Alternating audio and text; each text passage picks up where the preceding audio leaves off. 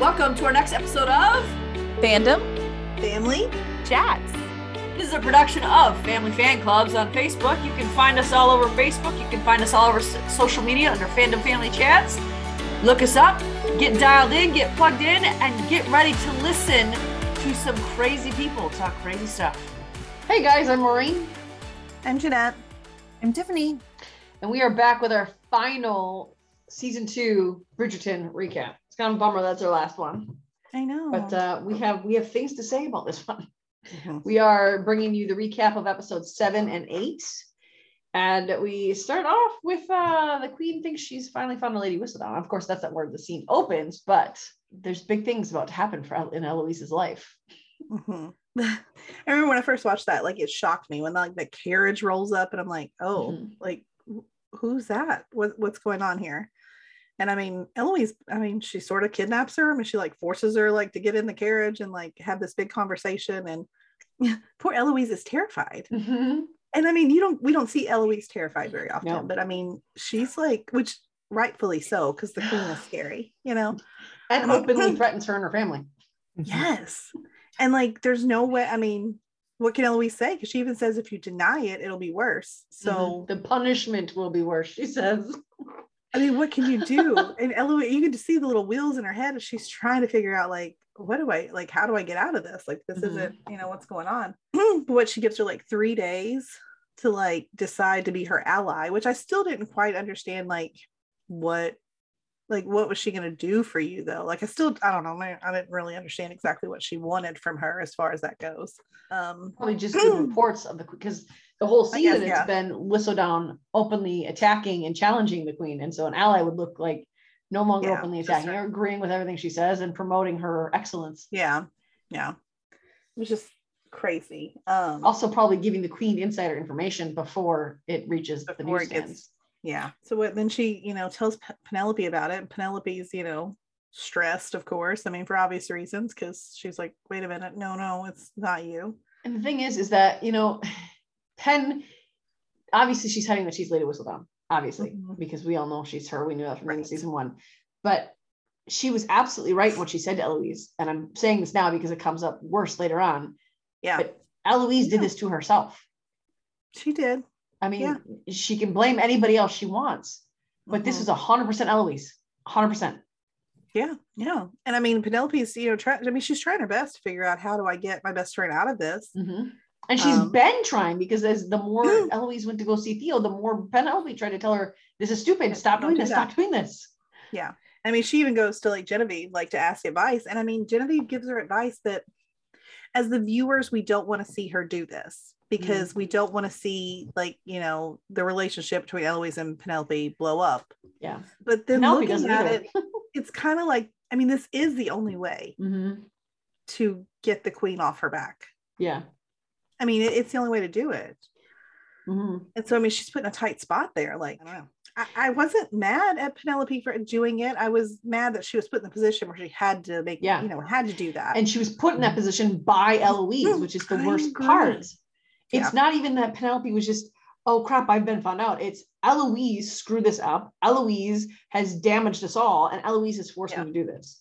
Yeah. Which, I mean, Eloise didn't know, I mean, what she was doing at the time, but at the same time. She should have, you know, though, because the queen is the one who asked her to go yeah. see Lady Whistledown. Yeah. So if you are hanging out with this print shop where you have already discussed, hey, this is where she prints her stuff, and you're sneaking to get in there, I mean. Yeah, you look guilty. Eloise you know? is smart enough to understand the implications of that. Yeah. And also Penn pointed out the implications to her several times. Yeah. So, I mean. The thing is though, Eloise is love struck with this whole Theo thing. And I mean, that's a weird concept for us to see, because we've, I mean, Eloise being interested in anyone, and that's not, it's it's really out of character mm-hmm. what we're doing with her, but I guess, you know, it happens, whatever. But I mean, it's definitely, I mean, it's caused trouble, you know, and this. I think she's more in love with the ideas that he presents and the idea of, yeah, he might be intellectual enough for me, rather than yeah. actually caring for him in that way. Yeah. And the thing is, I like Theo. I wish this mm-hmm. could have like mm-hmm. been a different scenario, because yeah. I would have liked to have seen them be able to work out, mm-hmm. but you know. And you know, Penn says at one point, what, what happens when Lady Whistledown prints her next issue? And of course, Vance would be like, well, then don't print another one, Penelope, because you know, it's you. But here's the thing. Eloise is clearly never Lady Whistledown. So she's yeah. never going to be able to do what Penn did. She's never going to have the information that Penn got.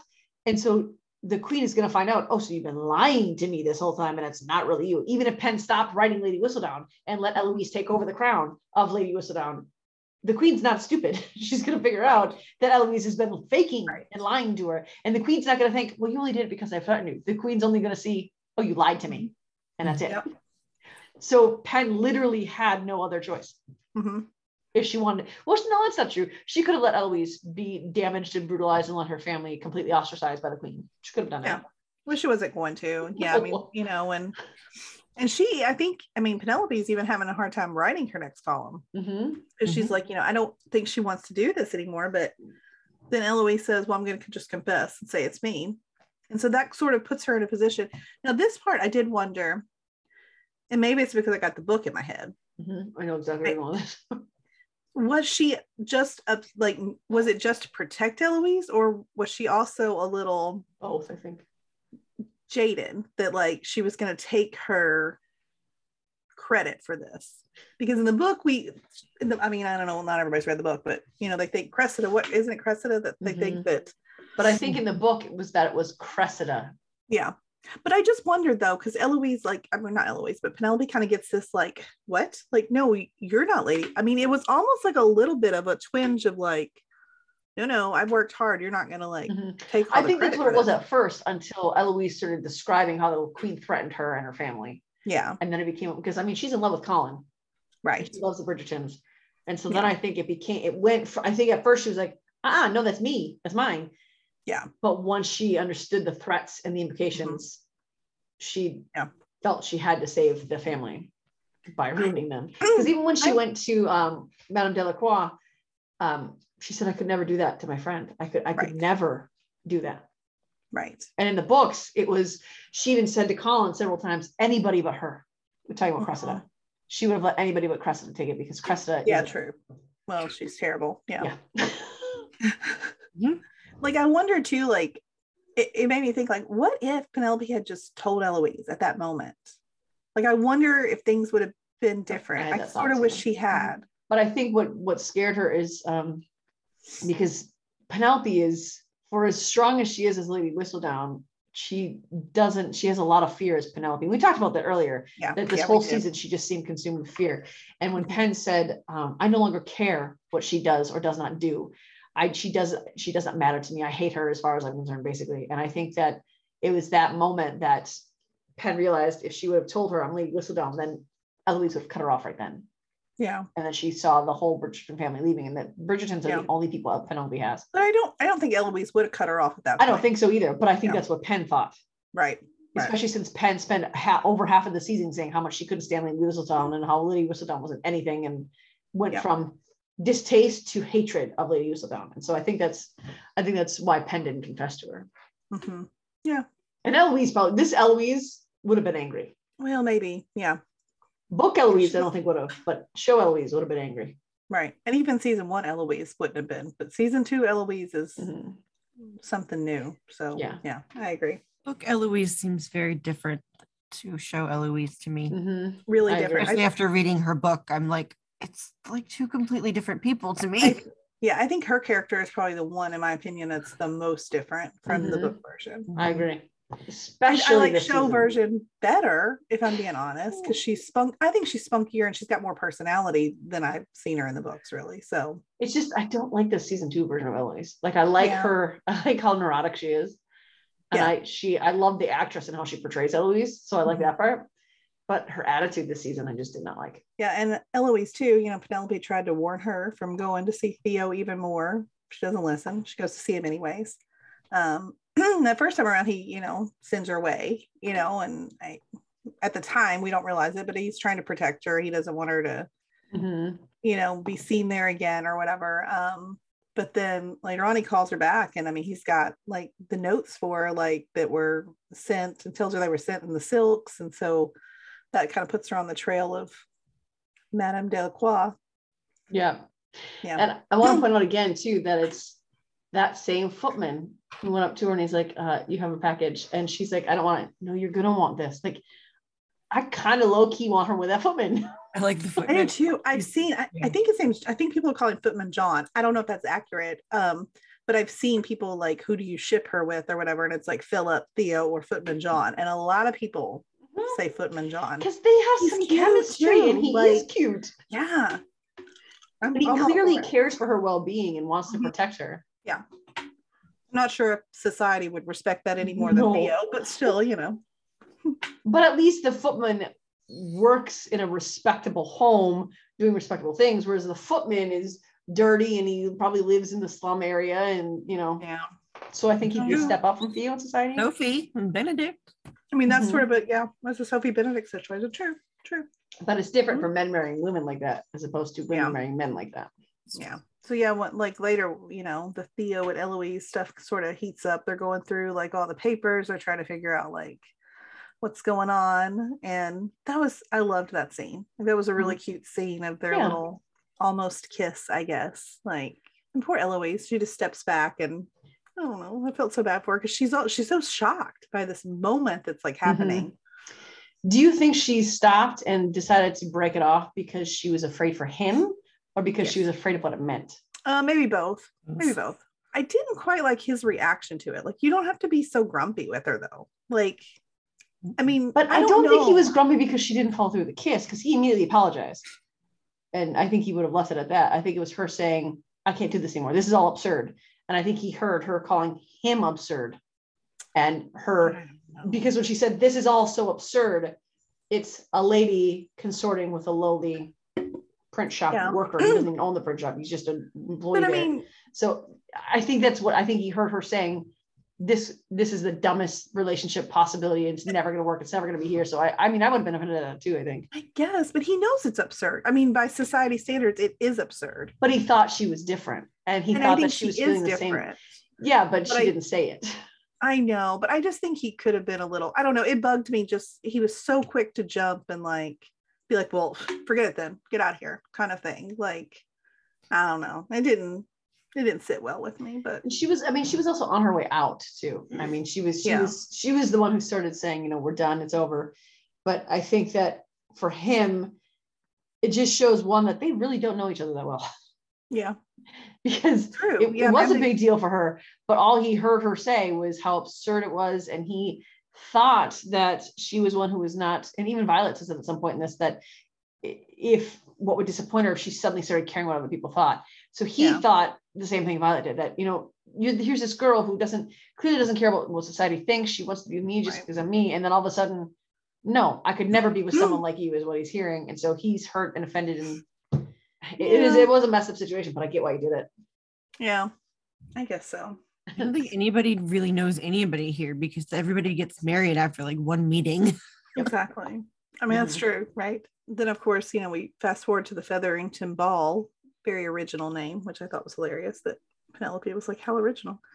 And Penelope's telling Eloise some gossip, and it's like the light bulb goes off. Like she, she's finally realizes like, wait a minute. Penelope's been the one that probably knows all this gossip and has known all this different stuff, and so she figures it out. I didn't like I didn't like how she just went to her room and like totally went through all of her yeah, stuff. That's not like, okay. Yeah, no. Why not just confront her directly? I mean, I know she would have lied to you, but I think I still think I ha- I have hopes that if like the conversation had went down correctly, Penelope would have eventually just admitted I agree with that. It was me. Mm-hmm. Because but, Eloise has never asked her point blank ever. Yeah. So yeah, technically, I mean, Penelope never lied to her. No. He kept I mean, something from her, but Penelope never, even all the times they talk about Whistledown, Penelope never lied to her about it. Mm-hmm. She just never was implicitly forthcoming with information. My thing is with Eloise is I feel like it's one of the, it's a very one-sided friendship. Mm-hmm. And I like Eloise. I really do. I think she's spunky and she's fun. And I think she's got a good heart. I do. Yeah. Um, we see a lot of that, you know, different times, but most of the time with Penelope it's about Eloise, and it was yeah. last season too. I think I talked about this probably. Like, I mean, you go back to the whole Colin thing, like why does Eloise not realize that she's in love with Colin? It, it's obvious. I mean, like we talk about Edwina being like completely blind. Eloise is also blind to this. Mm-hmm. Like, this is your best friend, you should have noticed yeah. the way her face lights up when your brother walks in the room, the way she talks about him all the time. I mean, I think Eloise is really wrapped up in herself. Well, I think and, that Eloise thinks that the things that she thinks about are so mighty and so important that everyone else must care more about what she's thinking about right. than anything else that's going on in their lives. Right. And I mean, I think that right there, the fact that you are so self-absorbed like this, it's probably why Penelope never shared this with you mm-hmm. and never told you, because I mean, how could she when all you ever talk about is yourself? Yeah. And how much you hate this person, love this person. I mean, Penelope is, because of that, Penelope is so unsure of what the reception would be if she actually told her the truth. She's terrified yeah. to lose her, but mm-hmm. Eloise has no bones about it. Right. That confrontation too, like it was so heartbreaking because Eloise was unaccountably cruel. Yeah. There was no, like when I rewatched it, I, I know that we have alluded to this, but I am, and I'm going to say it on the recording because we've talked about this without being recorded, but I am more upset at how they chose to end this season than I am about any other change in season one or season two that they've done. This yeah. one genuinely makes me mad because they destroyed this relationship for no real reason. And they altered the course of the rest of the books through this one interaction here. But Eloise was saying so many, there was one thing she said about her being on, on the wall, about how she clung to that wall. No, she didn't. No one wanted her. Yeah. She didn't ask to be on that wall. She didn't yeah. ask to be on the outskirts. That's why she became Lady Whistledown, because no one noticed her or wanted her. We even saw that earlier in the season when those two guys come up to talk to Eloise and Penelope's actively talking and participating. The two men nor Eloise paid any attention to her. It's like she yeah. wasn't even there. She didn't ask to, to be a wallflower. She didn't asked to be on the outskirts of the room. She wanted to be involved in society. And Eloise even found out earlier in the season, I didn't know you actually like this. It's okay that you like it. Well, is it? Because right. you're punishing her for it. Yeah. Yeah. When I watched it today, I thought, had those thoughts too. I'm like, oh my God. Like, I mean, Eloise is just mean. I yeah. mean, like, and I mean, yes, Penelope also comes back with some cruel words and mm-hmm. I wasn't happy with that, but I mean, they how were much more will you take? They were more retaliation mm-hmm. for what Eloise has already said. I mean, Penelope would have never said those words to her. No. If Eloise hadn't said that. I mean, I understand that she, I mean, I don't think Penelope, I don't think it was the right thing to do to publish that article, but I feel like her hands were tied mm-hmm. and there was nothing else to do. So I, I'm not angry about that. Mm-mm. No, because there was really no other recourse. And it's because Eloise, and here, here's the thing, even if Penelope didn't publish that, Eloise was still doing what Penelope said she was doing. Yes. And it was Penelope who continued to say, stop, this is dangerous, stop. So yeah. either way you look at it, Eloise, you did this to yourself. Mm-hmm. And the fact that, I mean, when Penelope finally agrees and says, you know, you're right, this everything you're saying is true, she's apologizing to Eloise while Eloise is relentlessly attacking her and saying mean and cruel things to her. El- Penelope's apologizing. Yeah. And she even says, I did this to save you. I, I had no other choice. And then Eloise comes back even stronger, more hateful, more rude. And I do think that when Penelope said, at least I've done something, all you yes. ever do is talk about doing something. I thought that was accurate. Mean, maybe, true. But accurate. Yeah, no, it's true. Absolutely true. And I don't know. And then, you know, to beat it all, this confrontation happens. So obviously she's absolutely distraught. She goes looking for Eloise. And then she overhears Colin talking to some guys, which... also a change from the book. I know I can harp on this. This was in Colin's book, wasn't it? This was in no, it was in yeah, it was it was in the beginning of Colin's book. It was in the Colin, beginning yeah. of Colin's book. I've read them all together now. It was also I think it was also in it might have been at the end of Benedict's. It was in end of Benedict's, but they brought it up in the beginning of Colin's book too. Because Benedict, yes. and that's the problem. Like the I don't know how this situation is going to be resolved of him saying like these things about Penelope to these friends, because in the books he's saying it to his brothers. Yeah. Just, and mm-hmm. Benedict notices him or notices her. And he's like, basically tells him like, dude, you, you screwed up. Like you, you can't be mm-hmm. saying stuff like that about her. No one noticed her. So how is Colin going to even realize that he messed up and yeah. realize what it is that she's so upset about? Like, it's just messing with stuff.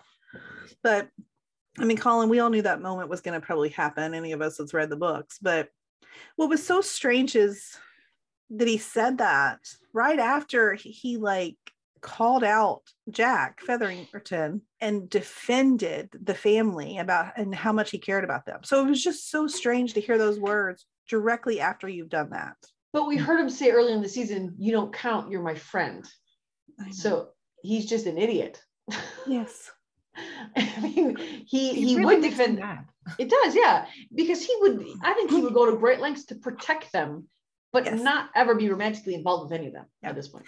You know, though, I, I do think that he cares for her. And I think he just, I, it's one of those, like, you're just an idiot. He just doesn't realize. He doesn't understand why he cares for what like, it is. I think feelings. if if some other guy swooped in and wanted Penelope, Colin would be like, whoa, hold on. No, no, no, no, no. That, yeah. That's Penelope. Like, I think it would, like, click at that moment. Mm-hmm. But I mean, he was definitely flirting with her some this season. Yes. Yeah. He was yeah. sending so many mixed signals to poor Penelope. Oh my God. She had no. whiplash so many times. Like every time he would get her excited, he'd do something stupid to upset her. And she'd be like, oh wait, I guess he doesn't like me. Oh, he does like me? Oh wait, he doesn't like me. Like all season long, I just felt so bad for her. That was yeah. the other thing that Eloise brought up is she was almost penalizing Penn for um, disclosing that Marina was pregnant. Um, but right. I'm sorry, do you not realize that that saved your brother? Mm-hmm. And that was why she did it? Would you rather him be married to this woman who duped him into marrying him when she didn't love him or care for him at all?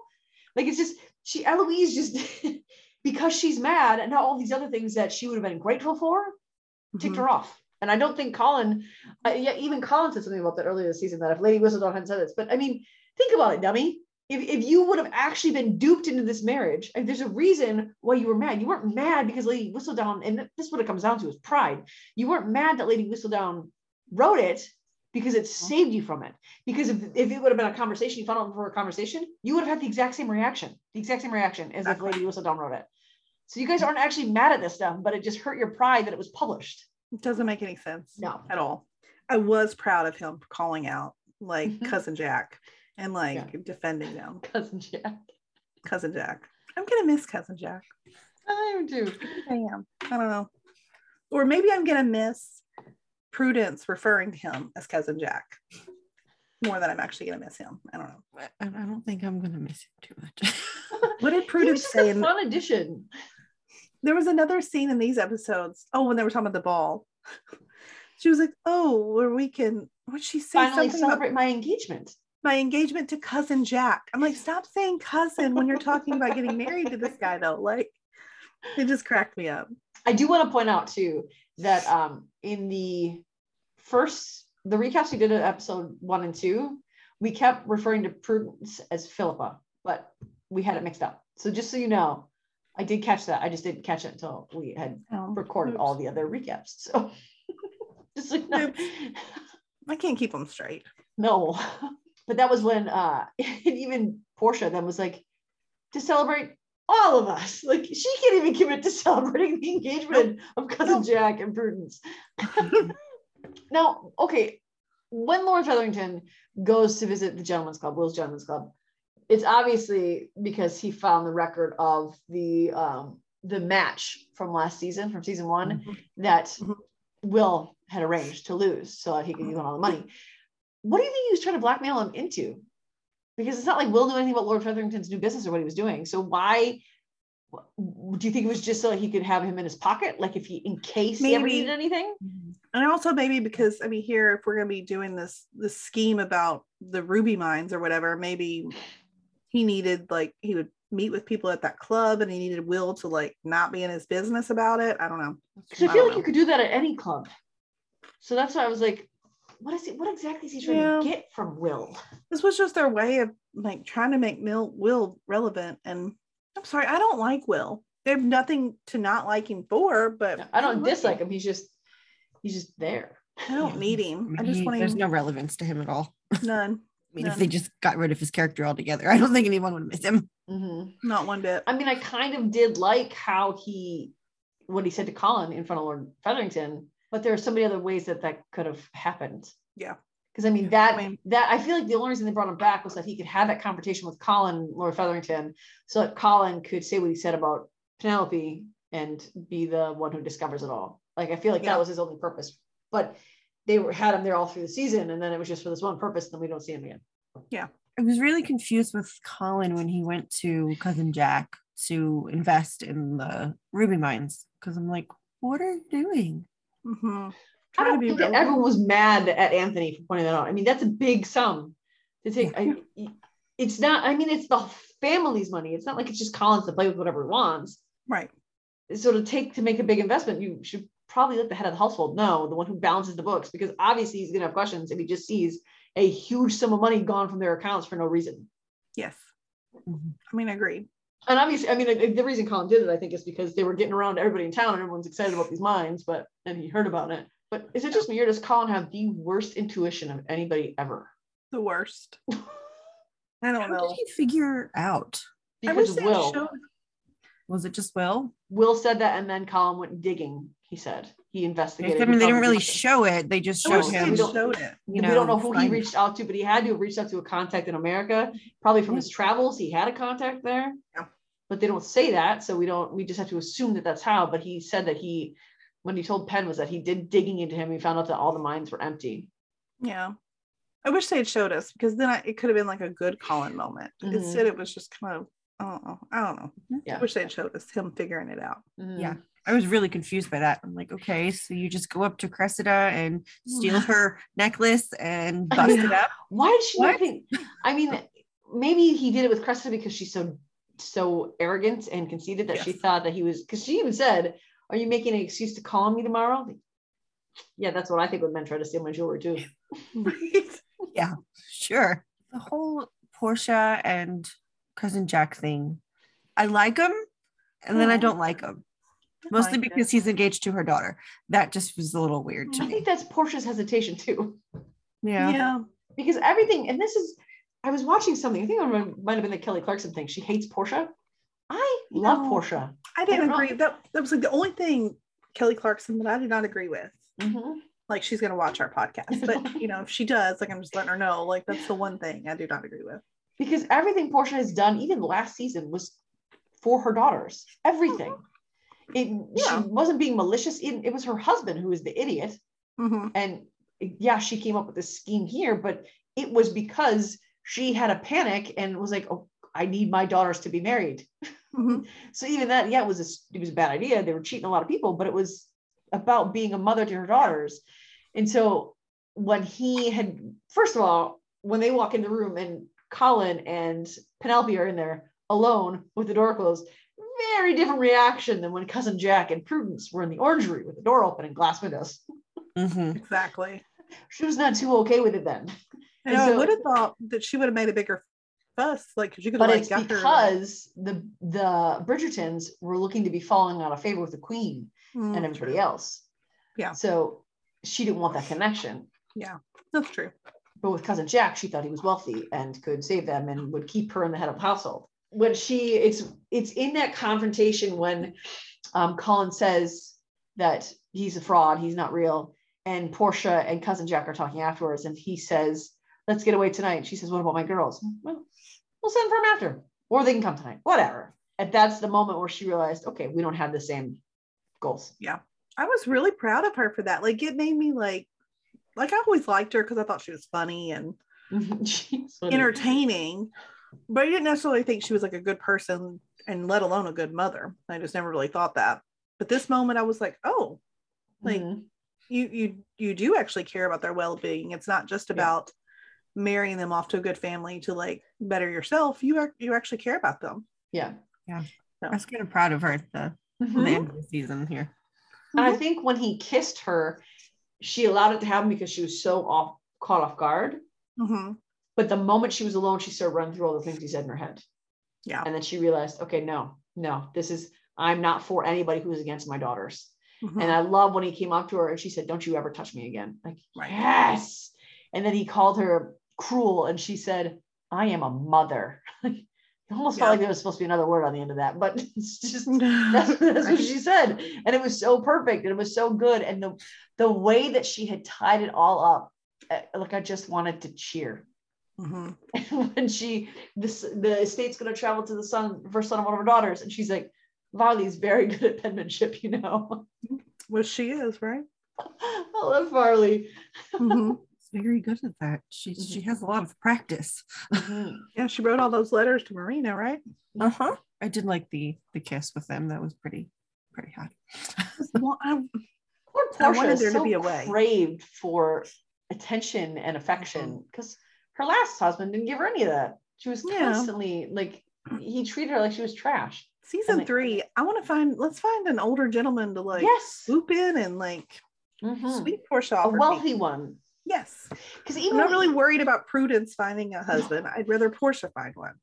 I just, I just, I just like watching Prudence on screen because she makes me laugh every time she's on the so screen. Much. She's so dumb. Yes. She's so, she's so, so dumb. These episodes had good ones with her. Like, I like it when her and Philippa are together. Mm-hmm. Because, like, I think they're funny and they play off each other well. And there's always Penelope in the background, just like, you guys are so stupid. I just, I really like it so much. Even when Portia tells him that you're leaving, your stuff is back, whatever, she says she's keeping most of the money, but even that, it's not like, I'm keeping this because I worked hard for it. It's, this is what we're going to live off of because we no longer have a man to bring in money. Clearly we don't have anybody who can offer us any solace. So I have to do this on my own and I can't get a job. I can't do any of this stuff. So the money we're keeping is just to survive. Yeah. We're keeping most of it, but it's, it's a survival thing. And even that is not a, I worked hard for this money. It's, we need this to survive. You're a man and can go do anything. We're women and can't. Yeah. I didn't blame her a bit. I did like when she's like, you are free to tell all these people here who are gathered outside. Nope, no one can do that. The one thing I felt he was right about was because he said um, this key was just as much yours as mine, if not more so. He's right there because I don't think Jack would have scanned the whole ton. No. I think his no. plan was simply to marry someone who had money. Yeah, and it was it was Portia's idea to scam everybody. Mm-hmm. So I felt a little bit bad for him with that. Mm, just a tiny bit. Yeah. Not much. Portia's not stupid. She's a very intelligent woman. Mm-hmm. She is. And she will sacrifice anything for her daughters. Mm-hmm. I like that she says, um, I do have a team, three women who are nettling and tiresome. She just mm-hmm. lists all the ways that they frustrate her, but she says, but they are mine. That it was spoken like every mother in the world. Mm-hmm. Like, you know, they may get on my nerves, but you know what? They're mine and I love them. So. Yeah. It's funny how all the Featherington women are just so different. Mm-hmm. Even Philippa, like she's she's as dumb as Prudence, but yeah. Prudence is more mean than Philippa is. That's what I was gonna say. Philippa's like nice. She's just kind of ditzy. I don't, whatever, that, I don't know that I would call her nice, but she's not as mean as Prudence. I think she's nice. She does I openly mean, mock like the Bridgertons and like the Sharmas and yeah, Penelope. Yeah, well, true. But hers are more like just like ribbings. It's not, Prudence is actually like cruel a little bit. Yes, yes. Mm-hmm. But she's funny. Yeah, she's very funny. I agree. They didn't look similar. You wouldn't know they were a family just because they're all so very different. Except for the hair color. Yep. That Which is true. Penelope's changed like three different shades over this one I've season. I've seen a lot of people talk about that. So yeah. I didn't notice that, but we know I that my focus away. was. Part of it was because in the beginning it was like so bright red. It was almost like bright neon orange. Yeah. And then it went to like dark orange. And then by the end it was like a normal red. I didn't notice. I didn't notice that either. Now I'm going to have to go back and find it. I really yes, did. You will have to go back and watch it again. Bummer. Darn. So Jack's, he's uh, paying for his consequences by himself in America now. Mm-hmm. And the other people that are reaping the consequences are the Bridgerton family and the Sharma family from their, what did uh, Colin call it? They bungled nuptials. You hear that in his voice when you say that. Yeah. I liked when he said that. That was funny. The the idea to promenade together, I like that both the Sharmas and the Bridgertons had that same idea. Uh-huh. But even when they wanted to promenade together, that was when that was when Eloise was found out by the Queen because Eloise was gonna go down to Theo again, mm-hmm. but under the guise of I need to go shopping. Like seriously, Violet. You know your daughter so well. How are you missing all these things? Eloise does not go shopping. She does not go flower arranging. Like, that's not who she is. Violet is doing that whole mom thing where it's like, you know what? I'm just going to pretend like you're doing exactly this because I don't really want to know. I think part of it, too, is that she was so hopeful that Eloise was finally like, mm-hmm. oh, I do like this stuff. Okay, great. I'm so glad you're into it. I'm not going to rock that boat. Yeah. And she should have realized that. So. Should have. Mm-hmm. When they all promenade together, it was Benedict just, I'm not Benedict, Anthony just looked so tortured the whole time. Yeah. And obviously Kate and uh, the Sharmas and Lady Danbury, are, they all have different reactions. And it's Violet and Danbury who have the, Danbury says hi to everybody as they walk past them and no one talks to them. And she was mad. Yes. Yeah, she was mad. It was and so crazy. She even said to um, Edwina, we might find you a husband this season yet. And Kate says, I admire your optimism, but I don't see a way that a scandal could be greater than this one. And then, of course, as the Bridgertons are walking through, people are giving them the cut, mm-hmm. and uh, not directly yet. We don't. Uh, we actually don't see the cut direct. We just see that people greeting them and then walking away very fast. Mm-hmm. But then Anthony spies Kate and he just looks so completely tortured. And it's after that that they meet together at Lady Danbury's house. And those, those are one of my favorite scenes. I love yeah. that scene so much. I love it. Yes. Because they're trying to decide well, how to set it right. And so they they they create this narrative that it was a mutual decision. You know, we, we are all agreed upon it. It's all good. It's all fine. Sure. And what, what Newton came in there. What did Newton do to make them both bend over? I forget. He tried to jump on Anthony's lap. And I wanted to point tried out. Tried to jump on whose lap? On a- Anthony's. Anthony's lap. And I want to point out, though, that like in the beginning, when Kate is still like, can't stand mm-hmm. Anthony, Newton's like ready to like bite him and like, you know, barking at him. Now that Kate has realized her feelings, well, Newton now likes him. Mm-hmm. And I thought that was fun. It was fun. But that, that scene when Edwina's like, everybody's looking at him because, I mean, they, I'm like, y'all, come on. I mean, it's there, you're lingering gaze, like right in front of all these people. And Edwina, I mean, I think I said out loud, she was like, was I truly this blind? I, said, I yes. think I said, yes, yes, yes, you are. Yes, you are. Mm-hmm. But there, is that why they stood up? Because they both, I thought they, I thought Newton did something to make. They went to grab him, but they both stood up to like grab him at the okay. same time or something. And then and their yeah. hands like like inched towards each other when they were standing there. And then it wasn't even just like this, like their eyes staring, but like they, Anthony had like this. I mean, they're like this, this far apart. Yes. Like, and he yeah. started to like have that slow smile come across his face as he's gazing at her. Like, yeah. And then yeah. uh, Lady Danbury says something along the lines of, you two will have to stay on opposite sides of the room. And that's when they both are like, why? Is this confusing for you? Because it didn't seem to be confusing for you yesterday when you were making out in front of the altar. So, I mean. Yeah. I don't know. God, it's so funny though. Like just all of their scenes just crack mm. me up. Because it's like they, it's like, do you, do you, do you all realize that other people can see you? Like that's exactly what it is. Because they can. They're right there. But I love that at the same time. I mean, your their connection is so strong that they don't even really care who else is in the room. Exactly. Well, I don't think it's that they, they can't care. It's it. that they can't control it. They cannot control it. And that's so attractive. I mm-hmm. love it. And when they go to the art gallery together, that one is, that's my favorite scene, is when Kate walks past him and he just sniffs and he turns his head and Lady Danbury has to cough. Yes.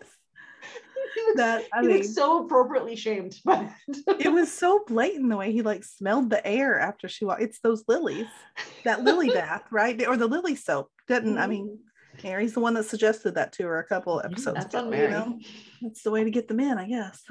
But as they go through there, it's Anthony is walking with Mary, Sharma. Mm-hmm. And Edwina is just being a brat. Yep. The whole time, like, do you want Ruin to come to your family? Do you do you want to? She's even the one who said, "I think this is a great idea," and it's simply because they said Anthony and Kate said it wouldn't be, which is yeah. petty. But she just oh, almost so all of episode seven, she just ticked me off mm-hmm. the whole time. It's not until episode eight that I'm like, okay, you've redeemed yourself a little bit. But yeah. the, all of episode seven, she was so petty, she was so mean, and then she kept saying that um, Kate lied to her and Kate must not believe in true love and all these other, like she didn't, oh my gosh, she wasn't lying to you. She was trying to give, you're the one who pushed for this. Mm-hmm. She told you no over and over again, but you wanted it so bad that she was giving up everything for you. And I mean, she tells her that later, you know, like I didn't, I didn't lie. Like this was, I was lying to myself kind of mm-hmm. thing. So yeah. Mm-hmm. When Anthony comes up, well, first I want to bring up, uh, mm-hmm. Cressida Cowper and Lady Cowper, I hate those two. I, I I hate them. Yes, agreed. They that was one. She I, she's worse in the book. They're way worse in the book. But that's one thing that not one, but one of the things the show did well yes. was translate how everyone hated them. Mm-hmm. That translated very well to screen. Like we all, I want to choke her out every time she's on the screen. I can't stand her. But she's they're mocking Lady Danbury, and she's like, um, no, that's. My name is on one of the rooms. You see the one with Danbury above the door. I loved that. That's yeah. mine. And that was on the the nameless harpy that was in the middle of them. I don't even between Cressida and her mom. I know who like, it was. Yeah. Oh yes, Lady Danbury, absolutely. Oh my gosh, shut up, shut up. Yeah. Nobody cares about you. But yeah. when Anthony goes up to Kate and he's like, "We should talk. We kissed. We did not. We did not kiss. We did a terrible thing." And we could not have kissed because you were my sister's betrothed. And I just little sadness on his face as she says that, because at first he's kind of got that cute little smirk when he's mm-hmm. talking about like we kissed, and then she's like, you know, we didn't stare, start saying all those things. I mean, just yeah. the sadness that just rolls over his face. I'm just like, girl, stop, kiss him again. And you know that the reason she's doing this is because she is so she's so hurt by herself and yeah. by the pain her she's so hurt by the pain her sister feels. Yes. Which I don't think she has any right to feel. I cannot nope. say that enough. Yep. It's your fault. You're too stupid to look at things. I agree. For goodness sake, you're the one who forced them to spend all this time together. And Edwina, you're the one who said, whatever you're doing, don't stop doing it. So okay, she didn't then. stop doing it. That, that's on you. You're an yeah. idiot. That's not anybody else's fault but your own. Exactly. But they also, this is where we also find out that they're, Violet's going to host, host a ball. And mm-hmm. she talks to Cressida, and her mom's like, oh, did you not get your invitation? Oh, I'll see if there's enough room. I loved that. And I so expected a different reaction or a different result to that ball. I did, but at the same time, room. we got the most wholesome scene that mm-hmm. I just absolutely loved when, mm-hmm. I mean, absolutely. At this point, I, I, like, I didn't think I could love Anthony anymore. And then when he hollers at Hyacinth and asks her to come down and do him the honor, mm-hmm. it's like, well, this is adorable. Yeah. Yeah. And I mean, we just got to see so many cute, like within that dance, we also get to see, you know, Gregory's dancing with Lady Danbury, which is mm-hmm. really cute. And then you've got Eloise and Benedict, who are like my favorite yeah. sibling duo. Like I love seeing them together. So mm-hmm. it was just, and I feel like in that moment, Edwina should have realized, and I think maybe she did get a twinge of like, like when Kate and Anthony finally get paired up together, just the happiness on their mm-hmm. faces. I mean, like, you should notice this and you should realize yeah. like they make each other happy. I mean, it is what it is. And it was short-lived because mm-hmm. the moment the dance is over, I think it was at the dance, and this is where I really wanted to slap Edwina when um she told Kate told Edwina, you're being cruel. Mm-hmm. And she said, I, the one thing I know for certain is I am more kind-hearted than you, and just started it like, yeah, shut up. Made me really you mad. Self-involved, high and mighty, little prissy, bad word. Yeah, you don't yeah. get to talk to her like that when she's sacrificing everything and has continued to sacrifice everything, even for Mary, and her entire life has been nothing but a sacrifice of service to you. And you have the gall to say these horribly hurtful things when, one, you can see that the first time ever she is happy in someone else's presence, where she's not stressed out, she's not angry, she's not trying to find out where your next meal will come from because you're out of money. She's yeah. just had a moment of joy, and you have to rip that from her. Yeah. Edwina has known nothing but joy and privilege because of Kate. And I just, aha, I get so mad when she did that. It makes me mad too, you know. And obviously no one showed up to the ball. We find out later on when the Whistledown papers come in is because, you know, Eloise has been called out. Yeah. Mm-hmm. And Eloise is very upset. And Anthony has to go out. And that's when Kate says, or that's when Edwina says something horrible to Kate. She has to leave too. I thought that the speeches here were more, I, I think these speeches here were better than the bane of my existence speech. Uh. I really do. I mean, I like I like these two. I'm not gonna lie. Um, because he said at one point, how did he word it? I wanted to write. I knew I should have written it down, but he's like, my very reason for breathing. Yes. Or something like that. Ah, I I'm not getting it right. I did write it down, but I didn't bring it in here. Oh, he said that all I'm able to find myself able to breathe for mm, is that's what it was. Yeah. Good and he said God, that despite. Man. Despite all my obligations, despite all these things I'm going for, despite all these things that I have a duty and obligation for, all I want is to be near you. Yes. And I just, I thought that was way better than the bane of the existence speech. Because it's just, and then I mean, I she, like them both. Yeah. yeah. But I just think this one was just so much more of a confession of, yeah. of love and desperation to yes. be with the person who makes him happy. Yeah. And he even goes out to say, um, goes on to say, that um, when he finds out that she's done everything for her family, and yeah. he finishes that sentence for her, and she's like, everything I've ever done, he says, has been for them. Mm-hmm. And she's telling him to go. And he said, why? Because we might actually do something for ourselves for yeah. once. Yeah. And just, oh my God, I will agree her. Though. He does. And then even, I mean, I, we won't go into detail here because Maureen doesn't want to. No. But I do just want to touch on the whole like go inside. I know. Like, oh my God. And then just there's like a breath that he takes, like this, like almost like a growly breath that I was like, Auntie, my goodness. But that's all it took. You know, they have a nice night. And that's when she says, what did I say about you and your rules? Like, and I mean, that is her. Girl, you are just antagonizing him at this point. Like, but he's also doing the same to her. He knows exactly what he's doing to her too. Oh yeah. I mean, it fuels their fire. It does. It's because it's a challenge, and that's what they both crave, is a challenge. They don't want easy because easy isn't worth it. Yeah. And it never is. Yeah. I mean, you look at yeah. you look at anything in your own lives, nothing that's easy yeah. is worth it. Yeah. But and I mean, this, this is something that they actually have to fight for. Yeah. I, I just want to point out too, like when he wakes up the morning after, the sheer joy on this man's face. It's like, oh my gosh. He was so excited so to find her next to him. And then she yeah. wasn't there. She's not there.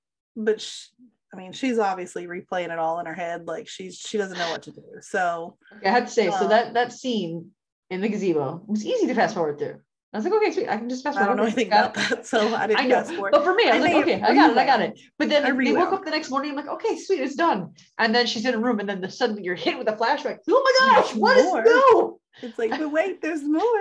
And then flashbacks were even hotter than the original. They made me so uncomfortable. And so, but the, here's the thing though: is the flashbacks they would stop, and then they go back to her, and you're like, okay, it's done. And then the, the moment I'm comfortable with it being done, there's a worse one that comes back, and it just. I was just not prepared the first time I saw it. The second time, my finger just hovered over the ten second thing. So I just kept hitting the ten second thing forward. She's well, using of- all the wrong words, Jeanette. Huh? So she's using all the wrong oh. words. We don't know anything about that though, Maureen. Probably the listeners don't either.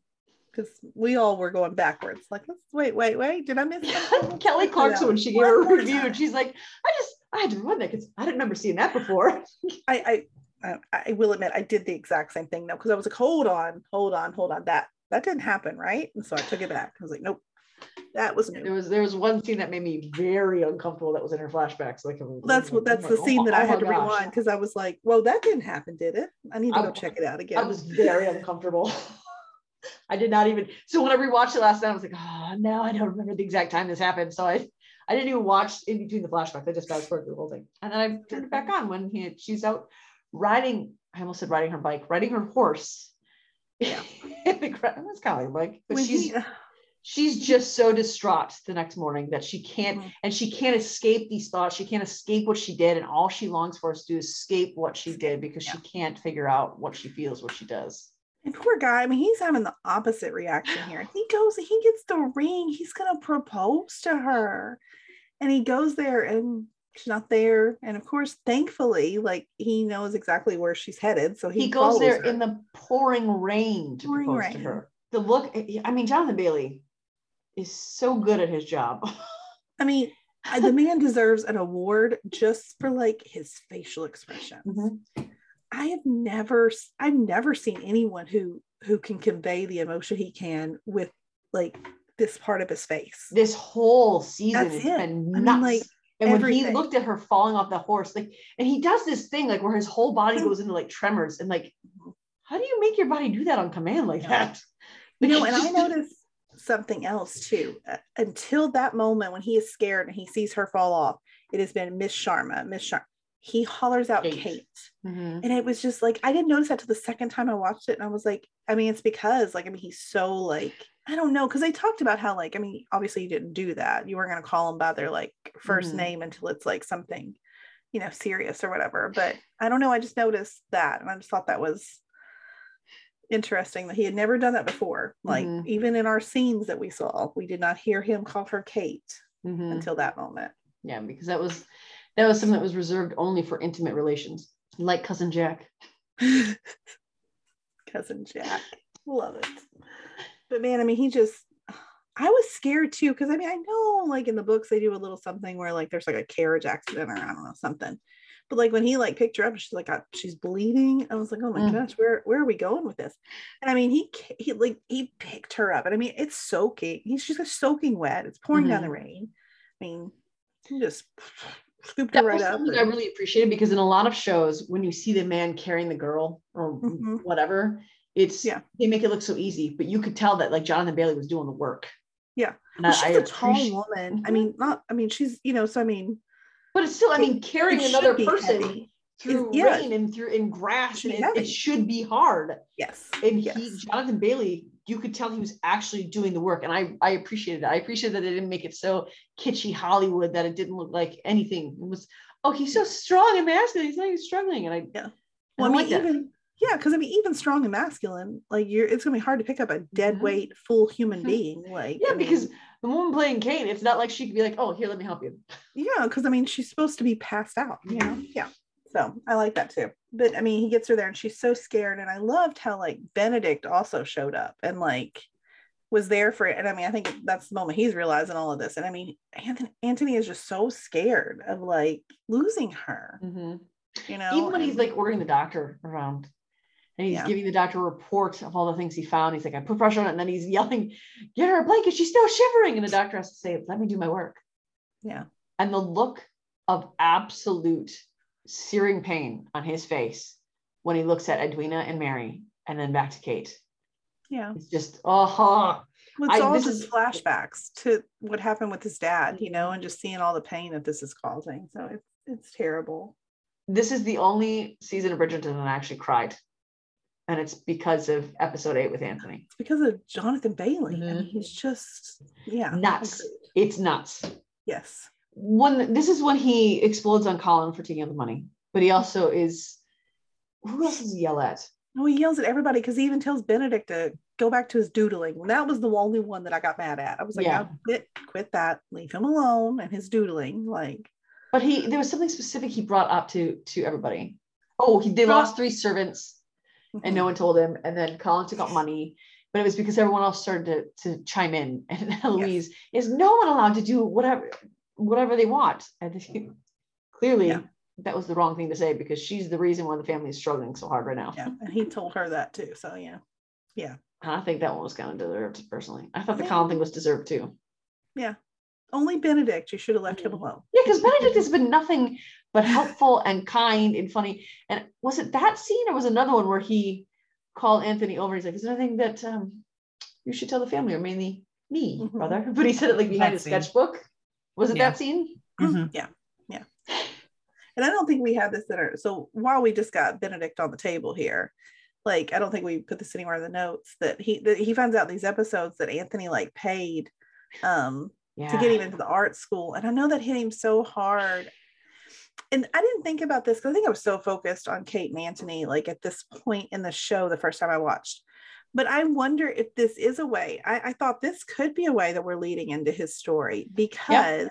in his story, because I was wondering what we were going to do with that, because the big thing is that Sophie's the only one that really knows that he draws and he does all this stuff. Mm-hmm. So maybe he's going to give some stuff up and she's going to somehow be the one to bring him back into like his, his passion for, yeah. for art and stuff. So, because even when...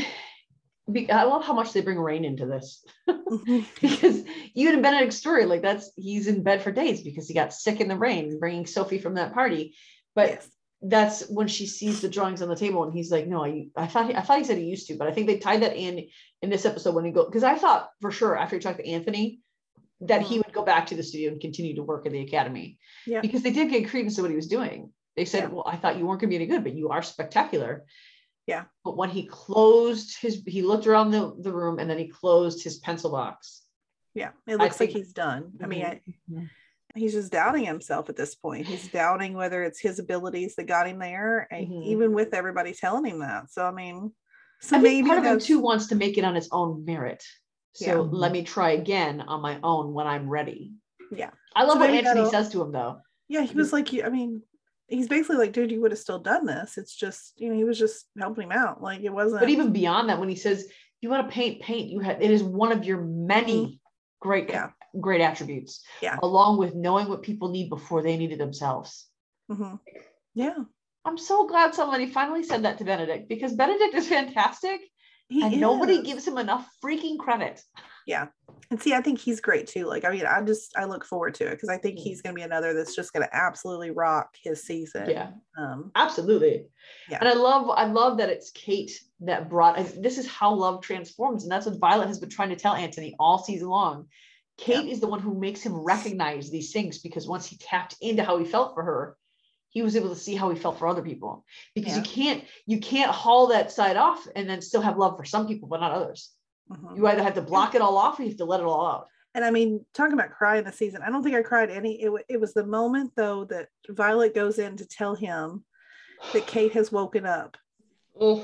And this man, oh my God, like, I just, I know we've said it too many times already, but like, I, I think he's one of the best actors I've ever seen. I mean, I, I'm, I'm going to say that, I'm going to put it out there, because he just absolutely breaks down. It's like this, this relief. And again, his breathing, like he, mm. he like, he just, he conveys so much emotion in just like his breathing, which is just wild to me. I mean, he doesn't even have to speak a word. It's just in his breath that you know what he's saying. And it's just like this release that he lets mm-hmm. out, and he just lets go and just starts crying. And even Violet looks completely like, oh wow, like I think she knew that he had feelings for Kate, but I don't think until that moment she realized exactly how strong those feelings were. Mm-hmm. And I love that conversation that they have, that she tells him, you know, like, no matter, I mean, we know how depressed she was, we know how much she went through, but she's telling him like, I would do it all again mm-hmm. because true love is worth it. And yeah. The other scene that made me emotional, Anthony, was um, when he and Gregory are trying to want his dad. Yes. Mm-hmm. Yes. And you could that tell, like, when Gregory asked about it, mm-hmm. and he said, am I anything like him? The look on Anthony's face was like, he never wanted to be asked that question ever, because he worked yeah. so hard to not dwell on anything that could cause him pain or cause him, because any, any pain, any love, any, any feeling like that is going to direct him from his purpose or redirect him from his purpose. Right. And so those were those were two scenes that I, and I did cry when when he brought Kate into the room and he kept saying, it's my fault, it's all my fault, everything's that. I I cried a little bit then, because he just yeah the look of absolute pain he produced on his face was like, that was one where I was like, oh, like my breath got sucked out a little bit, because just like you could almost like feel his pain in yourself. And that's yeah. what it was on the couch when Violet walked in there. And just even it's even the way he put his fingers on his head, that the way he held his head with just the tips of his fingers, like he was afraid to touch more of his of his own face, and like almost yeah. like he would be afraid he was afraid he was going to shatter. And of course he goes to see her, he tries to propose, and I've never been so mad at Kate in my life. Which at the same, but I understand, like she at that point she thinks he's proposing out of obligation. How can um, you think that over all the conversations you've had though? I get I that he that. started off with, I took advantage of you. I get that. That's what we start off yeah. with. I think it's just more of, and I mean, again, we don't really tap into this like we do in the books. I don't think in, you know, I mean, she doesn't believe that anyone could desire her or love her in those ways. And I, what for whatever reason, she just doesn't believe that's possible. And so um, that's just well, we do get a glimpse of it when she's talking to Mary. Yeah. Yeah. And yeah. I think I'm glad Mary said all that stuff. I think Mary said it too late. Well, that's what's, you know, Mary and even Edwina coming into episode eight. So they were finally the characters in that episode mm-hmm. that I loved in the books. Yep. But they didn't become those characters until that last episode. Exactly. And this is where we hear Kate say, you took me in as a daughter. I owed it to you. And Mary's saying, you didn't owe me anything. I, you were my daughter. I loved you as a daughter from the moment I met you, that, that you don't have to repay me for that. Yeah. And this is where Kate confesses to her that they um, skipped a few steps in their relationship, and that yeah. that's the only reason he wants to propose to her. Yeah. And I just, I get why she's feeling the way she's feeling, because she doesn't feel like she has any worth or value, because, I mean, first of all, society tells her she doesn't. Her, yeah. who she views as her mother, her grandparents very clearly say you're useless and worthless and you have zero value. Mm-hmm. And then to further on top of that, Mary seemed to take Edwina's side through yeah. this whole thing, so that had to have stung. Yeah. So I get why she's coming where she's coming from, but after all that Anthony has said to you, after all that he's fought through, right. after all these things, you really can't. I mean, the man said that all he can find himself able to breathe for mm-hmm. is you. Like, really doesn't get any better than that. Yeah. And I think it comes down to too what Anthony said is he said you're running away, mm-hmm. and then she just said go. Yeah. So you're gonna make um, him run away. Pure heartbreak. But I think finally, like she has a, you know, I mean, when she's able to have a heart to heart with Edwina and like really have those discussions, and mm-hmm. they can finally hash it out. I mean, this is sort of the moment that I think she feels like maybe it's okay to to want this. I think she's still a little unsure until she is unsure, know, yeah. go to that last dance together. But and that's Edwina says the line, um, you don't even know yourself, which is accurate because all she's ever known mm-hmm. is caretaker and yes. supporter. And that's it. That's who she's been. She hasn't been able to tap into herself because she's had to care for this selfish kid and her mom. But uh, Edwina says something along the lines of, I'm going to paraphrase here, but I don't like who you and I have become. Let's figure out who we are together. Yeah, I liked that a lot. Mm. Oh my gosh, that dance was Wrecking Ball. I loved that rendition of that song. So good. I love it. Me too. That whole moment is just so. I, I like first though that I want to point out is that the very first dance that Kate and Edwina have when they go to the Featherington Ball is with each other. That's true. Yes. And I think and that's I like a vital that too. thing too. Yeah, I agree. And it's Edwina that encourages her, because once Edwina let all the stuff go, and she even said to Kate, while you were sick, all I could care about was you getting better. That's it. Yeah. And so that that prompted her to realize what she was being. So she wanted Edwina, or she wanted Kate to be happy then. And yeah. then the queen comes in. So the queen is watching this dance unfold. And you yes. see all these ooh, snotty, crappy people around him saying, oh, is that why it's canceled? Is that why they did this? Is that why they did that? Yeah. But I, Which, what I mean, it, it was though. But... I know. But the way they were alluding to it, it wasn't like anything untoward happened. No. It was no. because they felt they things for other people. Yeah. Yeah. But there was this one part of the dance when um, Anthony's the one who kept looking around the room, and Kate kept her eyes solidly says, on him. This is a moment that gives me butterflies in the tummy every time I watch this scene. Like, and but it's Anthony who says, because she says, "Do you want to stop?" And he said, "Just keep your eyes on me." He said, but, "Keep looking at me. No one else matters." I've watched that scene like a, a million times. Like, but it's Anthony's eyes that keep wandering around the room. Yes, I think, and I think he was at first like a little concerned, but then I think once he saw her concern, yeah. it was like. No. And I, but I think his concern was for her. Yes. Not for himself or how he was viewed. He was want. He was, I think he was a little afraid of what people were going to say about her. Everything about that whole dance is just perfection. Even mm-hmm. before they start dancing, when he mm-hmm. when they're having their cute little banter about like, you know, how many fingers, and he's got this most adorable little smirk. He does. He flips from his like three to four. I mean, I just, everything about this whole scene is just, like you said, the music, that Wrecking mm-hmm. Ball is, that is probably my favorite song from this season. Like yeah. I adored mm-hmm. it. And I mean, just them dancing, I loved, there's that moment where they like bring their hands down and she does this little eyebrow crinkle. Mm-hmm. And I'm like, well, here we, I mean, this is a facial expression. I mean, like, she's just, there's so much sadness in it. And it's just, it's beautiful. I just, mm-hmm. I love the scene. It's probably my favorite scene mm-hmm. of all season. Even when the dance is done, they just both stand there and stare at each other. Yeah. Everybody's walking right past them. I love that visual. Mm-hmm. Yeah. And they're holding hands too the whole time. Yes. Mm-hmm. And I love the queen too, like I saying, I mean, up. taking up for them, and, and Edwina too, saying, I think they look beautiful. Mm-hmm. You know, I mean, both of them just, you know, agree. And then I love what follows that when the queen's like, have you met my, what, my nephew? Have, Miss Edwina, have I, have I told you about my nephew? He's a prince. And he's and available. He's available. Which I kind of like. I'm like, can I we bring too. Prince Frederick back? And like, mm-hmm. that's a good I'm all match, for actually. that. I'm all for that. I like that. But I like, like to. Cressida's face and her mom's face. I know, right? Cressida loses the prince to another one the second time. Nope. Even before that, the queen, when um they were she heard the whisper, she was so disgusted. And I love this aspect of the queen, because she realizes in that moment the love that Kate and Anthony had for each other that they tried to deny is just mm-hmm. as strong as hers was with the king, and they couldn't deny yes. it either. And yeah. that's what flips the switch. And the queen says, no, the wedding the wedding didn't go forward because I decided it shouldn't. I changed my mind. And she said, what, what was the question she asked? Or no, it's when, that's when Edwina says, I think they look beautiful. And she said, beautiful indeed. And then she kind of wants them all to agree. Yeah, but she, I thought she asked the question because they were like, oh, oh, yes, your majesty. Yes, your majesty. Maybe she oh, said, don't you agree? Maybe, I think yeah. she says, don't you agree? And then yeah. they're, you know. Yeah. The look of annoyance on her face when she gets no response, and then she has to repeat it again.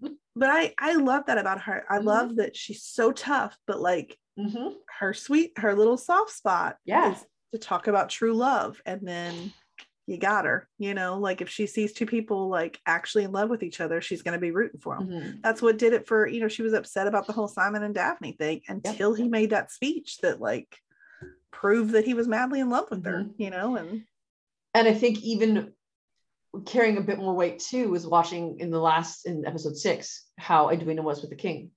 Mm-hmm. And she felt completely honored by Edwina and what she did and how she hid it, because Edwina yeah. could have gone and said anything, done anything, and told everybody, and she yeah. didn't do any of those things. And even even earlier, like, because she was offering Edwina those necklaces in episode six, and earlier in episode seven, when Lady Danbury, we didn't talk about this either. The Queen had Lady Danbury over there, and Lady Danbury was like, "I'm surprised I got an invitation from you." Yeah, and what she said, she'll send some necklaces or something like. Because she said, "We're so concerned about uh, Miss Sharma's recovery," and she, yes, I'll send some necklaces over there to, to help. What's that gonna do? But I mean, I'm not gonna turn down the necklaces if the no, queen wants to send them to me. Queen, I mean, that's still free. Anything else? I'm on the sleeping body on the bed. There you go. Oh, it's pretty. Please do. Uh, but then, of course, you know that now this this scene when he walks out into the garden and like tells her that he loves her. This is another favorite of mine. I don't know if I can pick a favorite. Like, to be honest with you, he, every scene with Anthony and Kate in it is your favorite scene. she she said that like every time. But I mean, like Anthony, like I mean, his speeches this season, like every mm-hmm. single one of them, you're like, oh my gosh. Because even in this one, I don't have this one memorized. But when he says something about like, well, I love like when he just, you know, I loved you since. What does he say? Since our first like race encounter in the, in the break in the race in the park, rake, I loved you at every rake in the park. race. uh, what does he say? I loved you at every dance, and every time we're together, and every time we're apart. And then when he does that whole like, you must feel it, because I do. I mean, just. And did he also say something along the lines of, you don't have to agree, you don't have to acknowledge it, but you have to. You that's what he says, but you must feel it, because yeah. I do. And then there's something else about like when he tells he'll humble himself. Like I don't, I don't have all that memorized, but this was this was a great speech as well. I loved it. I am sad we didn't get to see their wedding though. A little Me bit, too. But I guess because we've already had a wedding, there was mm-hmm. just. And I they probably because of the in the books it was a bigger deal mm-hmm.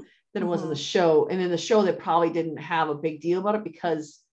He was engaged to her sister and it was a big scandal when it broke off. So they probably logistically in that time, they would have had a small gathering with very few people there. Right. Just to get married and then go on their way. But I liked it's like the ending scene we got though. Yes. With the, what are they playing? Pall Mall. Pall Mall. Yeah. yeah. Yeah. That was so funny. They're cute. I mean, it's just all like, I don't know. I just, it's also funny to me that they just like talk about how they're like, I don't know, you just blatantly like discussing how they're not down there. And like, you know, I'm like, oh my gosh, like you're talking about this in front of your mothers. Like, I don't know. Which would have been very abnormal for that time period. And making out the way they did on the Pall Mall course would have also been yeah, very abnormal for that time period. But maybe, you know, everybody, everybody is so happy they're finally together. Maybe nobody's like mm-hmm. saying anything, just whatever. But I loved it when they they do finally get down there and they're like, you know, we've picked our mallets. Mallet of death is still there, and Kate snatches it up like so fast. Um, I love I love Anthony's reaction to the sound because you just hear him go, oh. Yeah. And then what Newton steals the ball, and of course they both yell at Newton just like a married couple, like, you know, yelling at their child or whatever, which was really cute. He's your um, dog. He's yours by marriage, but he doesn't listen to me. She says, and you think I, I do. do. But all of that is just, it's so sweet. Um, what else? Did, oh, and then they were like, so do you all, does that mean you all are forfeiting? And both of them are like, no, like, are you kidding me? I think it's just, I mean, they're just so well suited for each other. Mm-hmm. I just, mm-hmm. I love it so much. It was. And the look of sheer joy on Violet's face. Yes. As she watches them out there. Yep. Yeah. And Daphne too, because they, they do that yeah. shot of her like that she's just, you know, yeah. happy to see him. I mean, I mean, think about Anthony like in that last scene versus like Anthony that mm-hmm. we've seen like in season one. Yeah. I mean, different man entirely. Like he's so he's so beautiful when he's happy. I just and want to say that really way quick. Less wavering in his thoughts and opinions and desires, because when he was trying to fight it, he could never be he his head wasn't straight. It was yeah. back and forth on everything. I'm up, I'm down, I'm here, I'm there. And when he's happy, it's, no, there's a clear course. It was nice. Mm-hmm. It was I loved it. Ending. I had to fast forward to the ending too. I wasn't prepared for that either. That, that one scene near the end. Not prepared for that. But I did I did like the pommel. I like that they, I, I hope that they continue You probably to do didn't that. Get to see his beautiful face then either. Like he's looking at her like so lovingly when she gets up. Like it's just, it's beautiful. I don't know. But I hope, because wasn't there more than one book that ended with Pall Mall? I think Pall Mall shows up in a few different like I feel like I've seen it. I don't know, Tiffany, you've read them all recently. Does it show up again? they they mention it in like most of the books. Because I hope that they tie that in from now on. I like that we ended with Pall Mall. It's in Colin's book. It's in Benedict's book. Colin's book. Yeah, I think because they're. All, I, I think, think it's at the. It's at the. It shows up at the end in Antony's for the first time. That's that might be in her epilogue that she goes back and rewrites. Mm. Mm. See, that's but where I get confused on her epilogues. Sometimes I don't know which book those were in. Sometimes epilogues are really them, confusing. With all of them, really she wrote a second epilogue, epilogue though. That's yeah. why, because there was an epilogue, and then she went back and she redid them with a second epilogue. Once I think once the show got picked up. And yeah, the second epilogue, second epilogue in Antony's book has um that's where we find out that Penn and Colin are together. Pretty sure. Uh yes. These I are like hour-long epilogues. I have never seen an epilogue this long. I know, they're any so other long. They're so long. So that's where we end. Um mm-hmm. Season two. Speculation on where it's gonna go is either gonna be Penn and Colin or Benedict and Sophie or Eloise and whoever, because uh, I think we're going to do Penn and Colin and maybe set up for Benedict's story and possibly Eloise's story. I think all of the, I feel like all three of those will be done a little bit in next season, but I think the focus will be Penn and Colin. Mm-hmm. I wish, like, I like, because in, like when you read Colin's book, you get obviously him and Penn, but then you get the tail at the end of the book, you get Eloise and Philip. Mm-hmm. And you kind of get that in all the books where it's just, but in the show, I feel like outside, of course, we've only gotten two seasons, but the first season's focused so much on just Daphne and Simon. I wish we had less ensemble and more focus yeah. on the couple who's who's it's about. Yeah. And just tidbits here and there. Yeah. Maybe going forward, they will be more ensembles, which I'm okay with well, that. Well, they are now already. Yeah. Well, I mean, like, I don't want you to go back next season and it's only Penn and Colin when you didn't give me a whole Kate and Anthony. Like, mm-hmm. if you're going to make an ensemble, it's going to have to be like that from here on out, in my opinion. Mm-hmm. What about it comes to Benedict and Sophie and they just want to make that about those two? Well, they can do that. Just and about possibly the people Francesca like. And Michael, because I'm really liking that too. So, all right. Well, we don't know what's coming up next week, but just because season two is over doesn't mean the conversation has to stop. So you can join us in our Bridgerton Family Fan Club, which is Bridgerton, Bridgerton Family Fan Club on Facebook. Come over there and let's let's get the conversation going. Let's let's bring it up more. Let's talk about your theories that you want to see happen. We're always doing some fun posts on there, and there's a lot of fans in there that have the same heart to talk about the show. But Sorry. come on over there, come on over there and enjoy the conversation, start a conversation, and let's uh, let's talk more Bridgerton and let's speculate. If you find any articles, let us know about next season because I want. I've heard Jeanette, even you said tonight that uh, there's been confirmation that it's. Penn and Colin's next. I want to I want to see where the article said that. So if you find it, send it to us. On that note, see you next time. Bye, guys. Bye. For our listeners craving more, you can search for all sixteen of our groups on Facebook by searching Family Fan Club. Come on over and join the conversation. You can also find us on Instagram, Twitter, and TikTok under Fandom Family Chats. We try to always make sure to have something that will entertain. Of course, we'd also love your feedback, the good and any bad. And you can provide that by emailing us at familyfanclub twenty twenty-one at gmail dot com. Keep an eye out for our website coming soon, where you'll be able to buy F F C merch and merch about some of your favorite T V shows with some favorite sayings and images. We're also working toward hosting a Comic-Con style event in twenty twenty-four, where some of your favorite fandoms, cast, crew, and fans alike will come together for a fun-filled weekend. You can find those announcements on our website coming at you soon. Keep watching and listening. And as always, don't forget to share and subscribe.